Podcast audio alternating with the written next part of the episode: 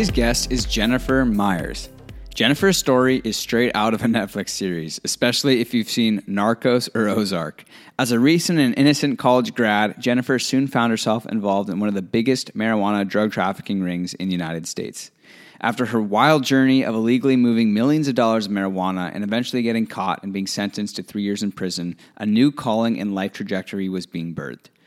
After Jennifer learned about our country's massive incarceration problem, especially with nonviolent offenses, her passion to be an advocate for women in prison and youth with incarcerated parents led Jennifer to co found Rise to Empower, a nonprofit dedicated to empowering girls and women to make positive choices.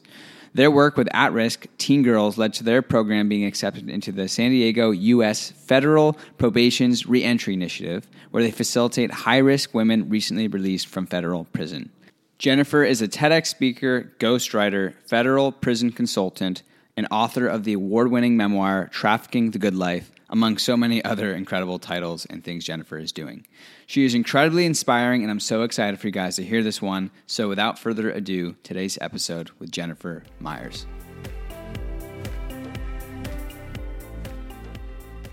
So, I think what's so cool is I think we've been working together for over a year now.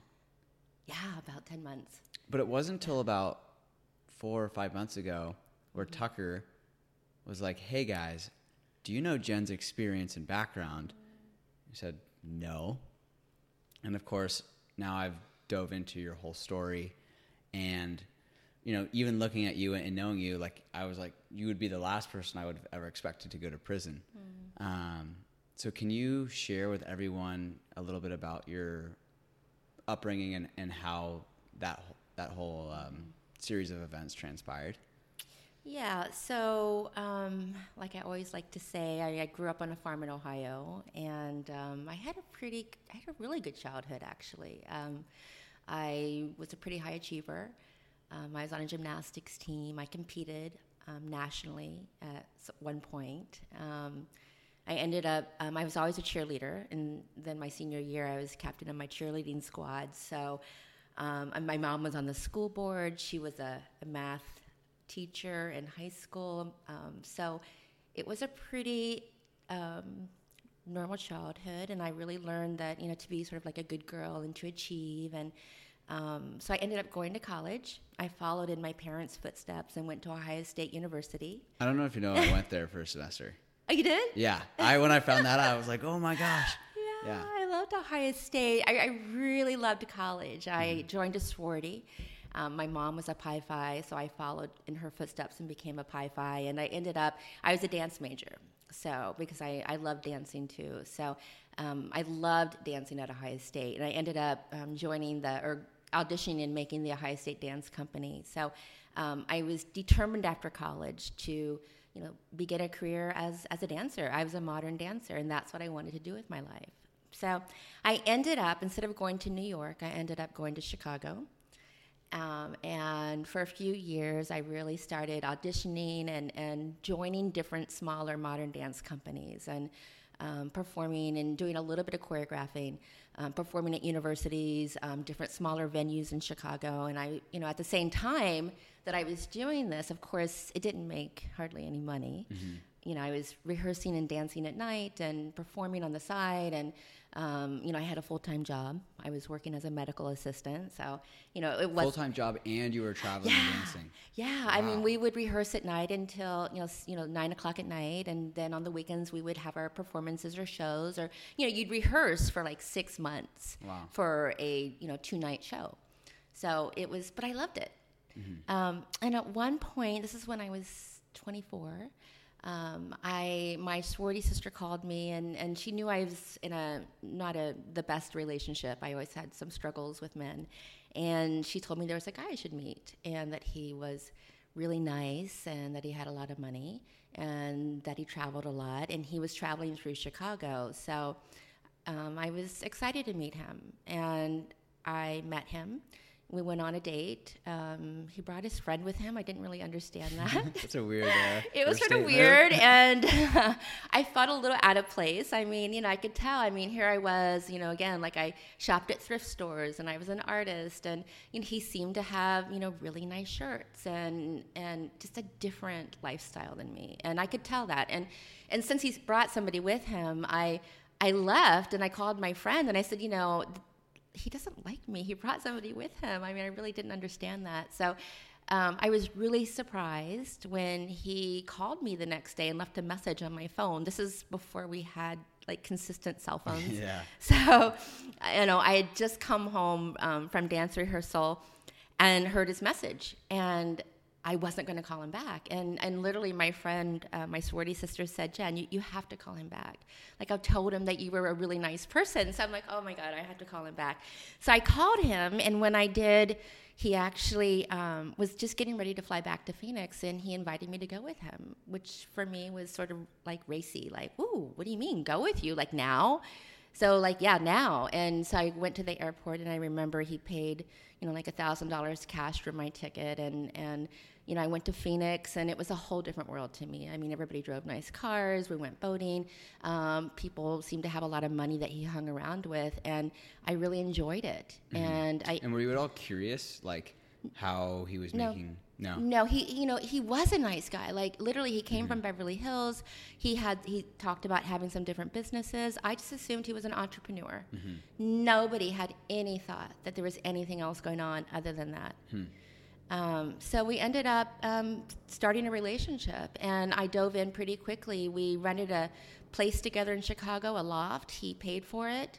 Um, he would travel and fly in until finally, you know, once we made that decision, um, I remember I was sitting on the um, edge of Lake Michigan with him, and I remember this night because it was dark and our, our feet were in the water, and I write about it in my book. But he turns to me, and, and I had no idea. And he's like, Jen, I have to tell you something. And I'm like, what? And he said, I'm running a marijuana trafficking operation. I'm like, oh. And I, I don't remember feeling really shocked, but I'm like, what? And then he divulges that he's really scared that they owed, you know, over half a million dollars um, to the Mexicans, and that they, the Mexicans had taken somebody's son and kidnapped him, and that they had three days to get the money. Oh wow. So, yeah, so I didn't leave. Um, for whatever reason, I yeah. What was going through your? You, you don't remember? You said you your know, reaction. honestly, I guess for me, I was 24 years old. I mean, people smoked marijuana. Yeah. Uh, you know, I'd smoked it. I didn't smoke it a lot, but I guess I was like, it's marijuana trafficking. Wow, Yeah. Mm-hmm. like that's not a big deal. And I was a little bit intrigued, I guess, and like a thrill to it. a little bit of a thrill and i really was like oh you know like i that's how i always usually responded to people like oh let me take care of you or what can i do to help you? Oh. And you know he was like oh you know i'm sort of upset like i owe this money and and i was like oh like let me let me be your support. So i guess i got hooked in that way. Interesting. isn't it? Like i allowed myself to get hooked in Yeah, and it's funny. Do you do you remember like growing up and having that support pattern of just like supporting people always? You know, um, no. I mean, in a way, my mom was always supporting me. I was very supported in my family. But whenever I chose men, all the men that I would choose usually needed some sort of support. So um, that's how it showed up in my relationships. I was usually the caretaker in a way. But this guy, I mean, his, his name's Dale, so let's just say it. His name's Dale. Yeah. You know, he seemed to be able to take care of me. He was older than me, so that fit for me too. So I didn't leave. Yeah. And, um, you know, it didn't take long until I ended up getting involved. And literally, it wasn't long, honestly, before I realized I didn't really like him as much as he liked me. And I, then I felt obligated to be with him because I was mm. afraid to leave. I'd already quit my job. I was traveling with him. I had access to money. And I'm like, well, how do I change my life back now? Now I've glimpsed this world of having money and I can travel and more freedom. And so I asked him one day when we were in Maui, I'm like, I, I want to drive. Like, I want to make my own money. Mm-hmm. And so then I started getting involved in driving marijuana with him. And when you say driving marijuana, like I'm just curious, like what does that even mean? Well, I mean, I guess you could call it, say you're a mule. So, Oh, like literally driving. no, literally, like Oh, that's what you driving loads that. of marijuana across the, transporting marijuana from one place to the other. And you were the one driving it. Yeah. And did you ever like get freaked out that someone's gonna just find all Yeah. this pot in your car? yeah. I did. I mean, there were so many times that we had close calls. Um, I mean, it's, I, I started with 200 pounds, and then we would take maybe 700 pounds, and in you know a van. And, and I remember one time in the van, Dale rear-ended or rear-ended somebody, so the cops were there, and I mean the whole thing. We had we've had many close calls. Yeah. Um, and until loads got bigger, and um, we were driving in SUVs, and some- sometimes it was an SUV with a trailer on the back filled with with pot, um, with bales. Um, sometimes um, we ended up at some point um, having what looked like a race car caravan, which transporting up to like nine thousand pounds of pot. Yeah, Oh. What's the street value of nine thousand pounds of pot? Millions and millions oh, of dollars? So you're driving millions of dollars Yeah. in some of these. Yeah, yeah, and yeah, and we would have at that point there was like a, a, a car caravan. So there were like two double dually trucks. The one that I would be driving with somebody else with me would have a, like a race car trailer in the back filled with mm-hmm. pot, and the truck ahead, and then there would be like a couple like an hour ahead, somebody behind us. And if anything, like if we ever would have gotten pulled over, like their job ahead of us was to create a diversion and to get into an accident. This sounds straight out of like Narcos or Oz- or Ozark, you know, like I've that. never watched Ozark. Yeah. yeah. Wow. Okay. Yeah. And so it's all going well until Seemingly, it's all going well. Um, at different times, I definitely tried to get out of it. I mean, I, I was using my money at a certain point to go on this like desperate spiritual search. So I, I felt like I was using it for good cause. Um, and then I moved to San Diego at one point and got involved in real estate and was was trying to not like trying to get out of it. And one day I get a call from Dale and, and another guy that I used to drive with, and, and they're like, hey, you know, just rent a storage unit. You know, now we're having like an Atlas van truck pick it up. Um, so I was like, okay, sure, you know, I'll make $10,000 for renting a storage unit. And um, so I did that, and all went well. And then this was in 2002, I think, and I did it a second time. And I get a call a day later, and Dale calls me and says, um, when they went to drop off the load in Detroit, um, the house was raided, the SWAT team, and every, and somebody was arrested. So I was like, holy shit. So um, my name was on the storage unit. I never used a fake ID. Um, so I didn't know what I was going to do. Did you feel like at that point you're like I'm gonna get caught? I was petrified. I mean, if somebody was arrested, I mean, I I'd never contemplated that anything could happen. I mean, I even drove with an attorney from LA once who was a high-end attorney. I mean, literally people that should have known more about like the federal mandatory minimum guidelines. I had no idea. Like Dale would always say to me, "Don't worry, you know, like we'll take care of it. You'll just like you'll you'll get out in a day or something like that." That is was not the truth. Not the truth.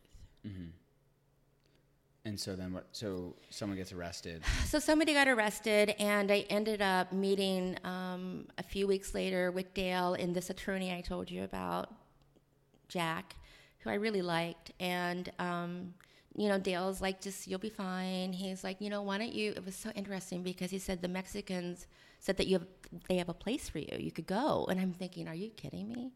They kidnapped somebody's son. yeah. I'm not going there. Yeah. So I'm like, no, I'm not going there. And he's like, just, you know, don't talk or just stay quiet. Like everything's going to work out. And he gave me some cash and I left. And he's like, you won't be able to talk to me again, so you can talk to Jack. So I didn't know what was going to happen. And I was working at the real estate office where I worked. And I guess what I did is just continue life as always. I had a boyfriend, he knew what had happened. Um, I said, what, what am I going to do? And we're just like, I don't know. So I kept working and I continued my life for another couple months. And I think I ended up getting myself arrested because I ended up, the storage unit was hanging over my head. It was still in my name. Yeah.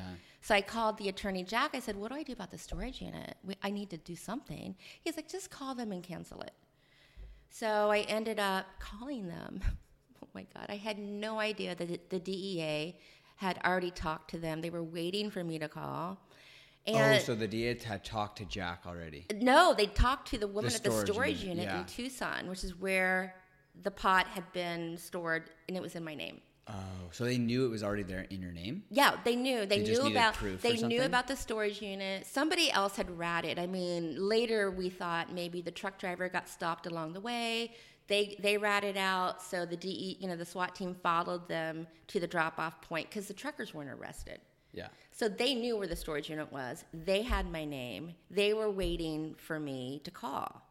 And I did. And the funny thing is, the woman at the storage unit was like, Why, uh, don't you have things in your storage unit? I'm like, I don't have that much stuff in the storage unit. And there was pot in there. No, not then. It was gone. That was Oh. a temporary holding place. Gotcha. We, we, the pot came in, the marijuana came in boxes. Like, I don't know you wouldn't be able to know. Yeah.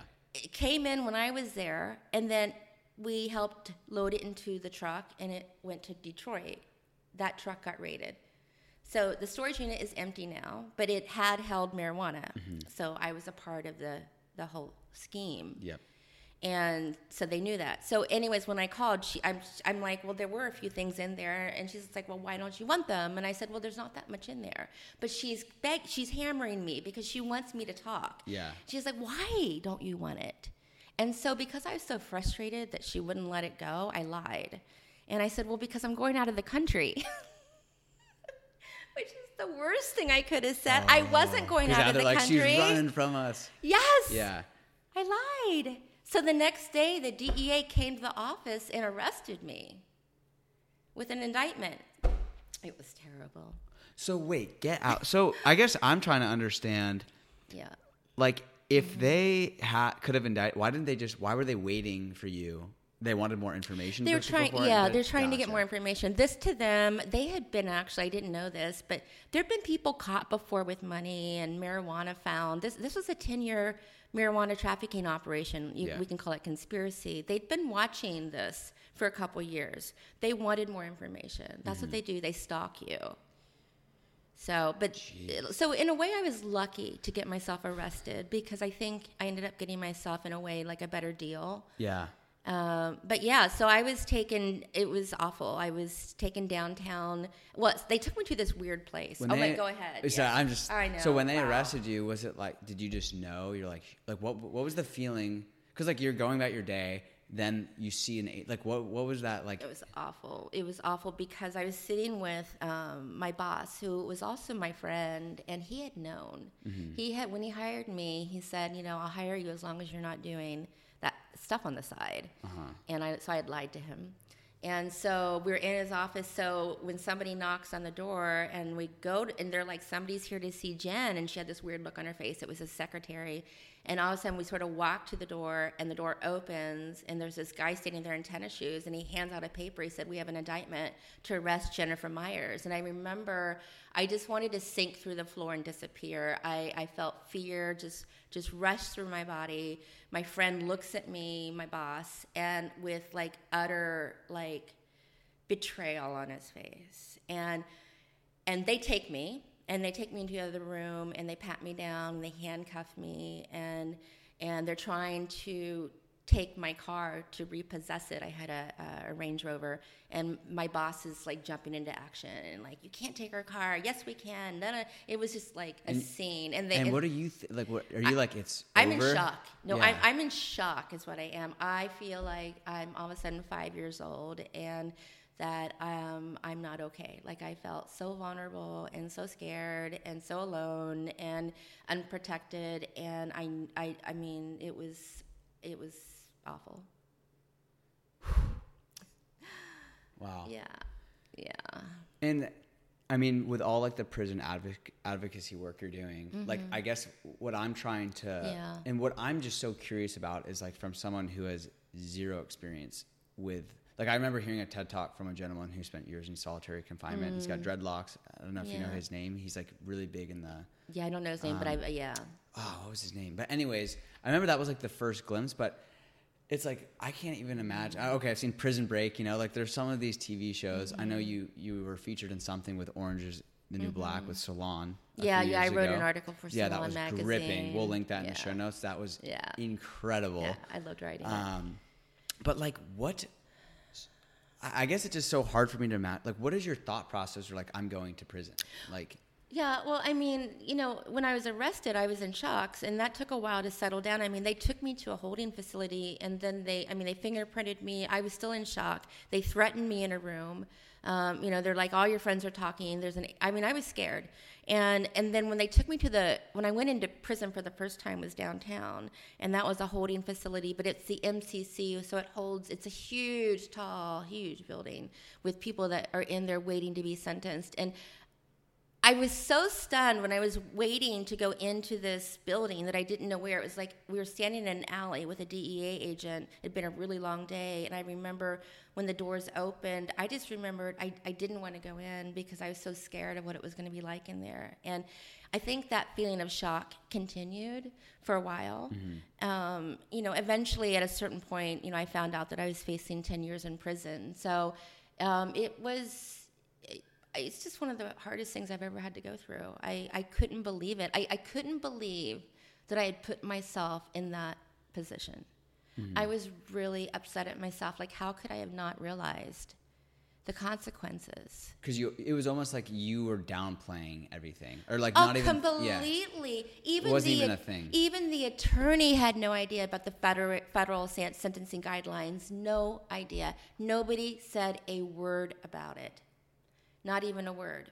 It that to me is so interesting, and it's why it's so important that you have a very clear sense of like what's wrong, like genuinely wrong mm-hmm. and right, because it's so easy to I think mm-hmm. convince ourselves, oh, like this isn't a big deal. Like mm-hmm. let me just like have a little hit of this mm-hmm. if you don't mm-hmm. know what's in there and then all of a sudden it can take you down this rabbit hole and then the scary part is then you, you start becoming accustomed to that new thing which you're like oh it doesn't seem so bad because mm-hmm. then then you find yourself down this loop end of like holy shit uh, how did i end up here mm-hmm. and it's from that first decision of maybe not even realizing the magnitude of what you were oh yeah into. that first time when i was 24 when i said oh maybe i should drive the marijuana myself mm-hmm. that made the whole rest of my life i mean the whole 10 years and and it's it's gripping and yeah. it's tantalizing and it's insidious you know for me it was a business yeah but i think what to me what's so fascinating is like sitting here i'm like yeah. like from 10 steps back uh-huh. not knowing you i'm like driving marijuana like that sounds like very dangerous but then i could also see like you're just going about your life you meet some charming dude mm-hmm. who's rolling in money and, and you're watching him right so you're seeing him live this probably like mm-hmm. i don't want to say stress free but like it's not for the amount of money he's making he's kind of just cruising you're like oh well i could do this and just yeah. get involved and and then one thing leads to another and you have no idea what you just got yourself into yeah totally and i mean there was a lot of cash involved and yeah. it, it, was tantalizing and, and you know there's endless stories of women that i work with where honestly usually their criminal lifestyle started with a man I mean, that's a very normal story. Now, I take full responsibility. Yeah. I wanted the money. I went after it. I was good at driving. I looked innocent. You know, it worked in my favor. Mm-hmm and I still felt innocent. I still felt felt like a good person. I didn't feel mm-hmm. like a criminal, but I was doing a pretty big criminal act. Mm-hmm. Mm. So, can you talk about like what the first day was like? When you, do you remember that? When they took me, you mean? Yeah, your first day, like, okay, you're going to prison. Like, now you're going. You mean before I didn't know I was going, or when I got sentenced? So now you know you're going. Oh, you're sentenced. Yeah. Well, by in the well, end, it took me two two and a half years to get sentenced. So what do you? What happens in that two and a half years? People started cooperating. So they, so Dale and, and let's call it people in the conspiracy. Yeah. Um, were trying to buy my silence, and so they were bribing me, and I wasn't talking, and and because I my attorney said you're facing ten years. I said holy shit. And I said, well, what's next? He goes, well, there's no way out really unless you cooperate. And he was one of the best attorneys. Actually, they paid for him. So they gave me cash to pay for him. And I said, Well, I'm not cooperating because I'm not talking about Dale, who mm-hmm. is my ex boyfriend, because I loved him. Mm-hmm. And he's like, It doesn't work that way. So I had not cooperated. Wow. But, so you did not cooperate with the government? Yeah, not at all. I was yeah. waiting. And at one point, my attorney, after eight months, says, Jen, they know everything. Like, somebody's cooperating. You have to cooperate or you're going to get screwed. So I finally made the decision to cooperate. And before I had Um, people were sort of stalking me. I had moved to LA. I was working in real estate, opened up an office there, and one of the guys in the conspiracy well, came by and basically gives, you know, was supposed to give me thirty thousand dollars, but didn't. Another woman gave me a bag of thirty thousand, like they were bribing me.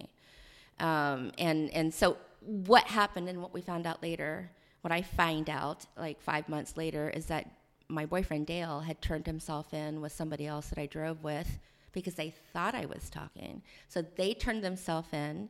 He wears a wire on everybody and gets everybody else indicted. So that's why it took so long because now you have 35 people on one case. It ended up being another 35 people in New York. It was two cases tied together. So it took a while for me to finally get sentenced. Mm-hmm. Gotcha. And so you're just kind of like living your I don't want to say normal. You're trying to live this normal life, but you got to be. Are you waking up every day? Oh my this- God! I, first of all, I became a workaholic. I poured everything into work. Um, I felt like I couldn't make new friends. I had my boyfriend, but our relationship was getting torn apart because of the case. Um, and I moved into a different house, and then we were renovating a house, and I felt so sick. I couldn't eat. I lost a lot of weight. I was drinking wine, you know, smoking cigarettes. I can't believe I'm saying that, but I did. And um, I was completely under stress. I thought I had an ulcer. Um, it was, it was, I couldn't, I, I was having panic attacks. Were you almost relieved then when you finally got sentenced? I was. So, you know, yes, finally, woo, I'm, I'm finally getting sentenced. Because in a weird way, Oh, it was it's almost like The waiting was It's like you know it's coming. You're like fucking. Let's just have it. Oh, the waiting was awful. Yeah. Yeah, no, it was terrible, and, and you know some other things happened in between there, but it was pretty bad. So finally, you know, it went from ten years to seven and a half years to a deal like, oh, if you're good, if you're a good girl, you get maybe three years. We don't know, but I ended up getting three years in prison. Gotcha. Yeah. And yeah, I, I'm just still so curious. Like, what's it like when you get like? There's all these like perceptions, like what it's like in prison. And I was reading a little bit of the first part of your book. Mm-hmm. Yeah. Um, and I, or ma- actually, maybe it was on the interview where you talked about like all these bunk beds, and you were like on the top bunk. Yeah. But uh, yeah, like what is going through your mind? Yeah. Well, I mean, I, I mean, I was ex- I was ready to go in, that's for sure, and I'd been in the MCC, so I had some idea of it. Um, what was going through my mind? I mean, I was really ready to go in. I wanted this over. I couldn't stand the waiting, and I didn't know what the I didn't really know what it would be like inside. You know, was I going to be okay? Was I going to be safe? Um, and and I knew what it felt like. The shame of even being arrested is the shame that continues when you're inside prison. There's something about being a human being and being locked up that's inhumane, um, and that really strips you of of. Of, I guess your dignity, you know, your humanity.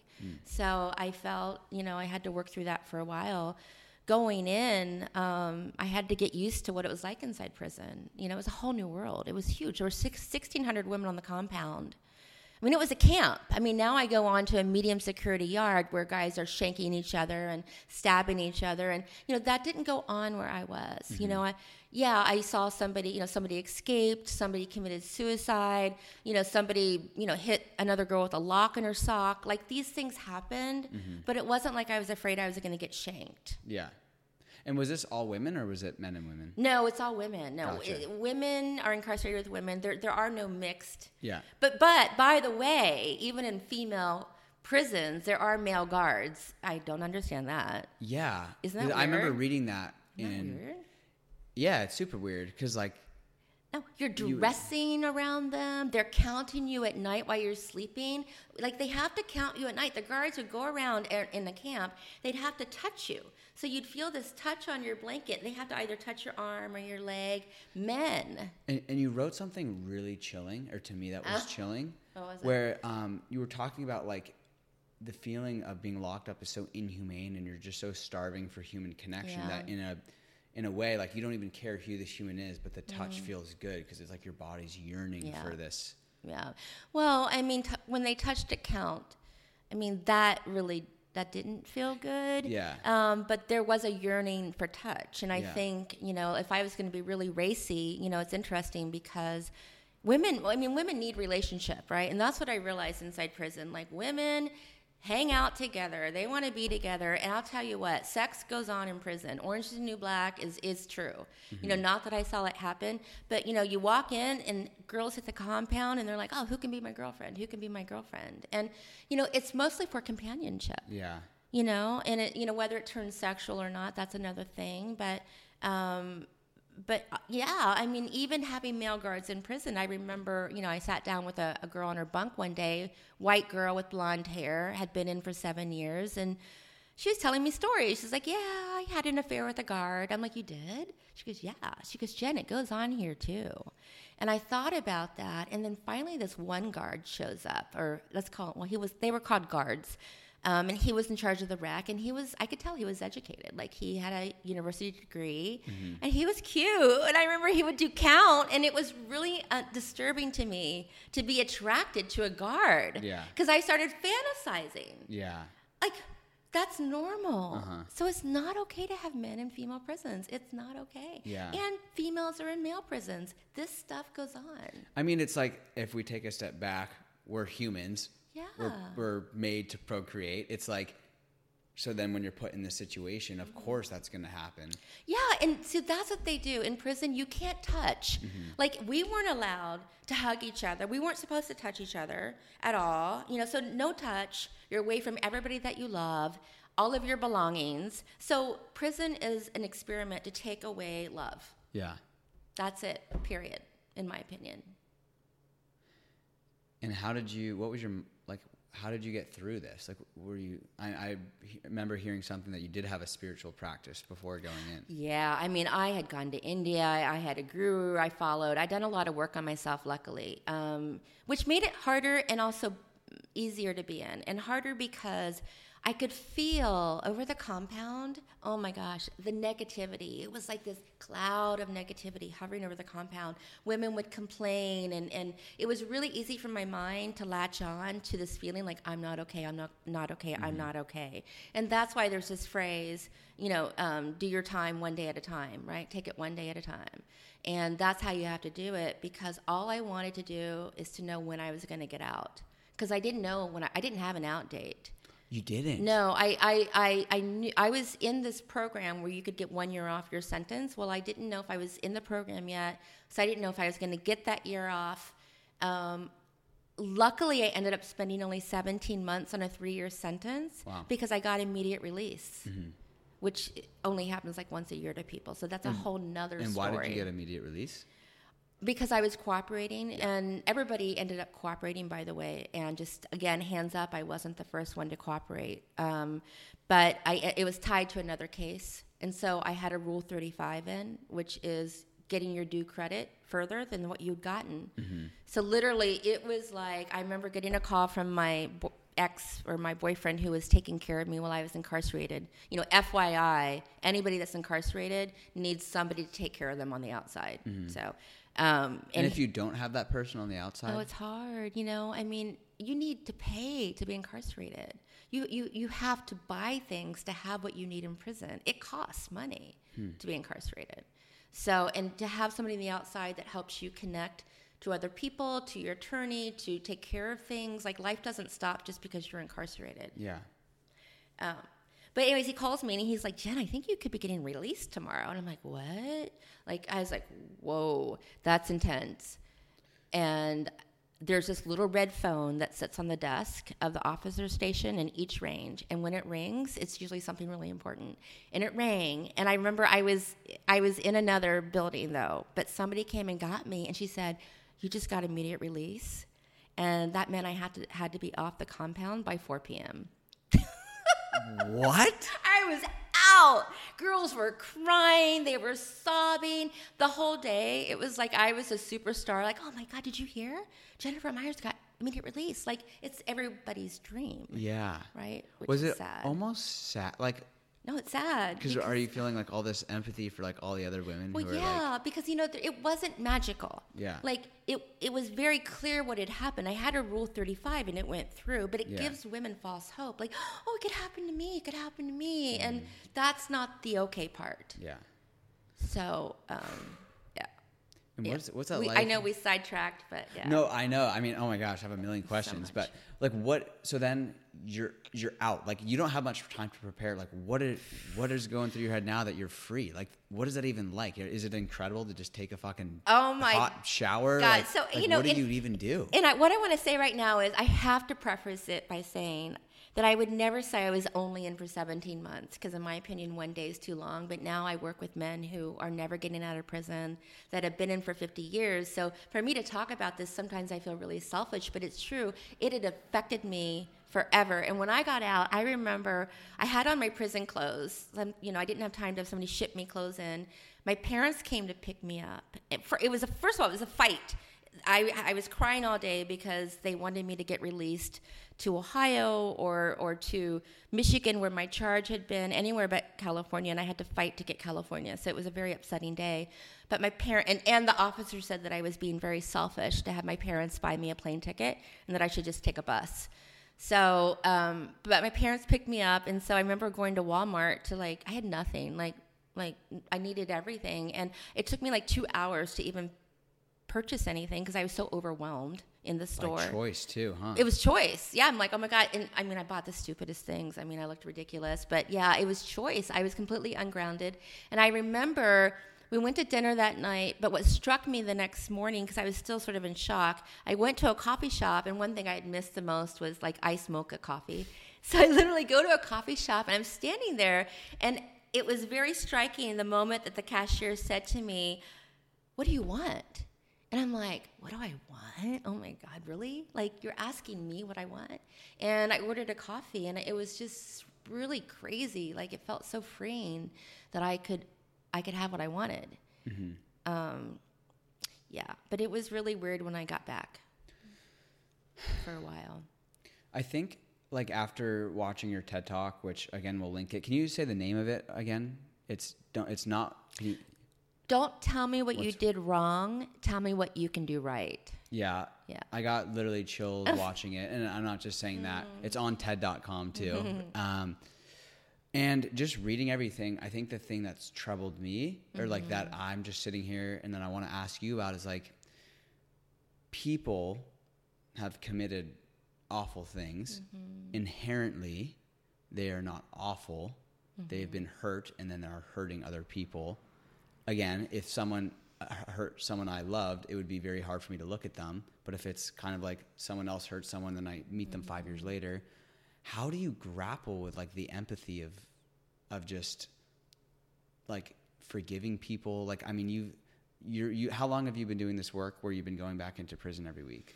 Um, about three years Three going years. back into prison. Mhm. But you've been involved in Oh, since I hit the ground running, since 2010, I've been yeah, involved so a decade. yeah, a decade.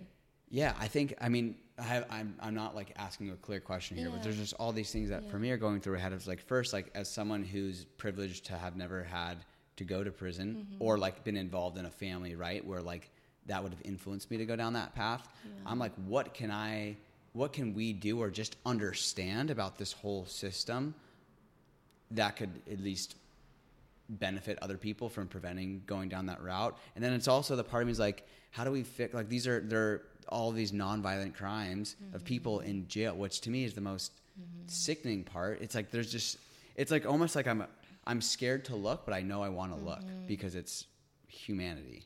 Yeah, you know, I think God, it's so I, I as much as there's not like a clear cut Yeah. question, there's not a clear cut answer. Mm-hmm. And you know, I've been working, doing work on, um, you know, um, preventative, like working with teens, like not make, you know, making good choices. And you know, I have I do that with my nonprofit. I have a program, and I've also, you know, been working with San Diego U.S. Federal Probation, working with women coming out of prison, so restorative, and then the men inside prison, you know, which is helping to, them to transform before they're released. So helping to change, let's say, you know, violence on a yard, mm-hmm. you know. So there's like three different pockets, Yeah. and then there's changing sentencing policy.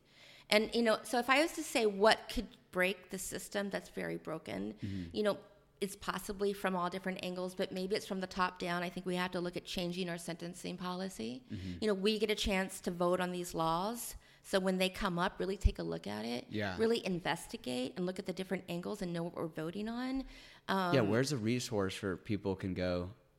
You, you know, I, I, there's there's so many different organizations that are focusing on sentencing policy. If one place that I love is FAM, and that's Families Against Minimum Mandatory. So that is trying to break down the minimum mandatory sentencing guidelines, which that's what incarcerates um, a ton, hundreds of thousands of people on nonviolent crime on these draconian, lengthy sentences. So if you want to get involved in something, definitely get involved in that. FAM. FAM. Gotcha. We'll make sure to link that. Yeah, there's also some justice centers focusing on um, working on changing some juvie laws. You know, so basically, you know, we're trying to get rid completely of, you know, juvies now. When you're incarcerated as a juvie, you can be tried as an adult Mm-hmm. and get life in prison. We had one of our guys who was sentenced as an adult, who had life in prison, um, get out. I think he's 42. He got out like a year a year ago now, a year and a half ago, on a juvie law that changed. Mm-hmm. Wow. A Supreme Court So ruling. So he went in under 18. He was 16, I think, when he was sentenced. Yeah. And he's 40. And he only got out because of a law that changed. Yeah. This is maybe a little bit of a intense question, but like, so I, I'm you've sat, of course, with people who've murdered people, mm-hmm. who've raped people. Mm-hmm. W- Like, what's have you seen these people change, and like, how how do you like, what's that process from maybe when you just started this? Because I could imagine if I was about to, you know, sit and talk with someone who's committed these crimes, I would be feeling like pretty nervous. Um, and then to what's your perspective like now that you've been doing this work? Like, how do you mm-hmm. See these people? How do you treat them? How do you like hold space for them? Well, you know, honestly, instantly, when I went into prison, um, because I'd been incarcerated, I felt definitely a commonality with anybody inside prison. I wasn't afraid of the men. Um, I, for whatever reason, I had no fear going in. The minute they come up to you, there's so much open heartedness. It's you're not even thinking about a crime that they committed. They feel so human to me. Yeah. You know, at certain points, definitely I start to understand and start to see some of the cases that the men and what they actually had done because mm-hmm. some are very easy to find. Mm-hmm. Not that I want to go looking. Yeah. And it's been a struggle for me to correlate, wow, this person actually did this.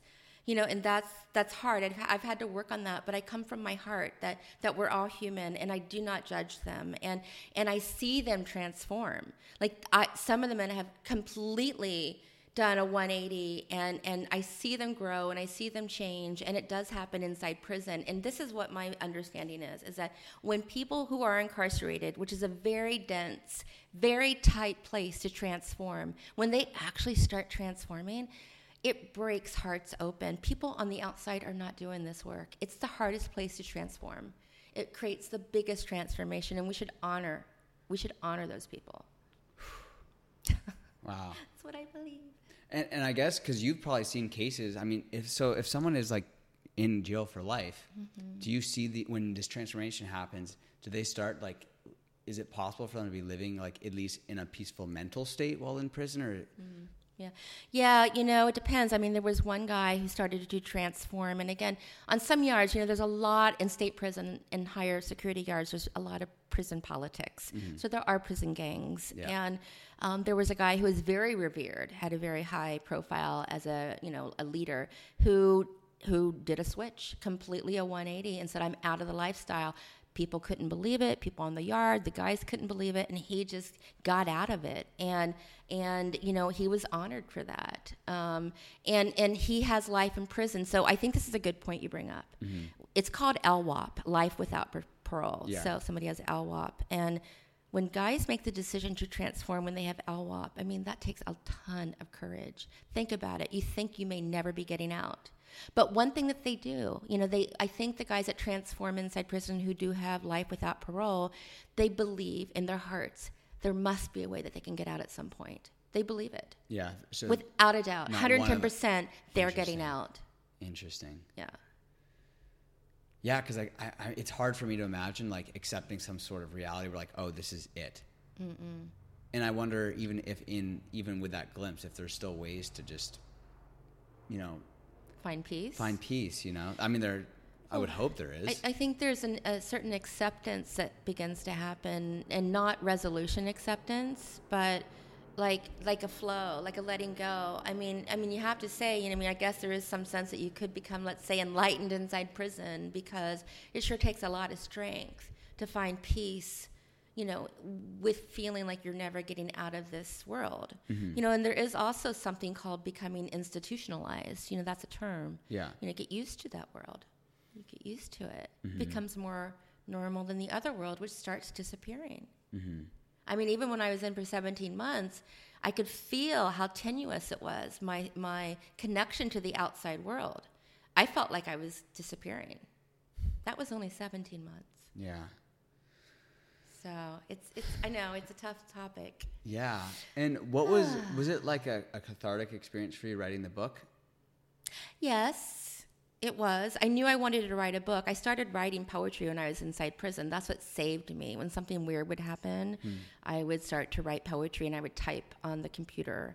And I started typing stories and poetry. you had a computer, like Oh, I- sorry. I, that I shouldn't have said computer. Oh. Typewriter. Oh, gotcha. But but we did when I was incarcerated. Actually, in federal prison camps, you Yeah. can email. There's a, a system called CorrLinks. Oh wow. There's no internet. Mm-hmm. But anyways, I started writing, Yeah. so I had some sense that I was going to write, and it was a childhood dream that I had always wanted to do, and it it was cathartic, and then it was also scary once it came out. You know, I think um, my dad wasn't very happy about it. yeah.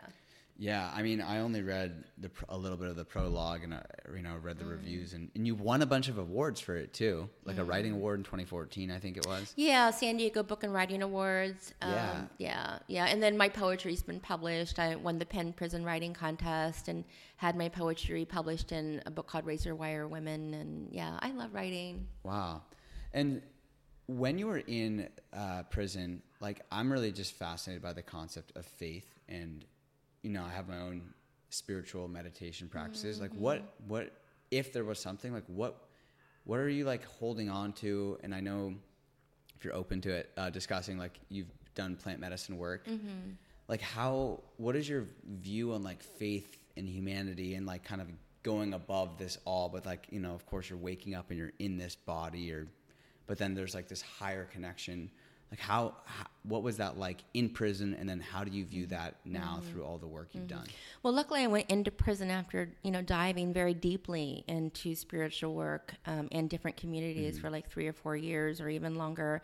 Um, and I believe in fully believe in life after death. I believe that you know we are definitely souls having a human experience, and this is like here to teach us. Um, and it felt what's hard in being in that space is being in dense spaces because I felt so expansive. You know, I was swimming with dolphins. I was, you know, diving into meditation. Um, in prison, you know, because it's so noisy and and no privacy, it was very st- a struggle to keep my sanity and to stay Yeah. connected to that. Um, I worked the Course of Miracles um, every day, which was a saving, saving grace for me. Um, I dived in, and, and again, this wasn't quite your question, but I want to I want to answer this. yeah. I dived into religious services. One thing in prison is there's can be some extremely um, deep religion going on because people gravitate towards that for meaning. And I remember being in this Bible Belt service, which I'm not that at all. People speaking in tongues, this and that. And I'll tell you, I felt the devotion in that room and I felt the connection of spirit, God, the universe. And I was crying and sobbing. It was so powerful. There is so much devotion going on inside prison. It was amazing. And I did three or four sweat lodges. And again, Wait, in prison? in prison there's there's usually each each prison yard has usually native americans and they're allowed to do sweat lodges. So oh my god i i asked i was able to go. And literally the teepee you know the little it was it was like a little teepee right that they Yeah. made with tarps like the whole deal.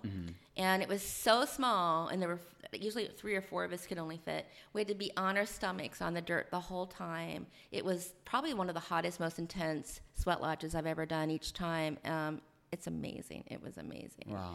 um, so did prison change my point of view? Um, you know it wasn't a fun experience. Um, it, it it opened my eyes up to a world that i didn't know existed.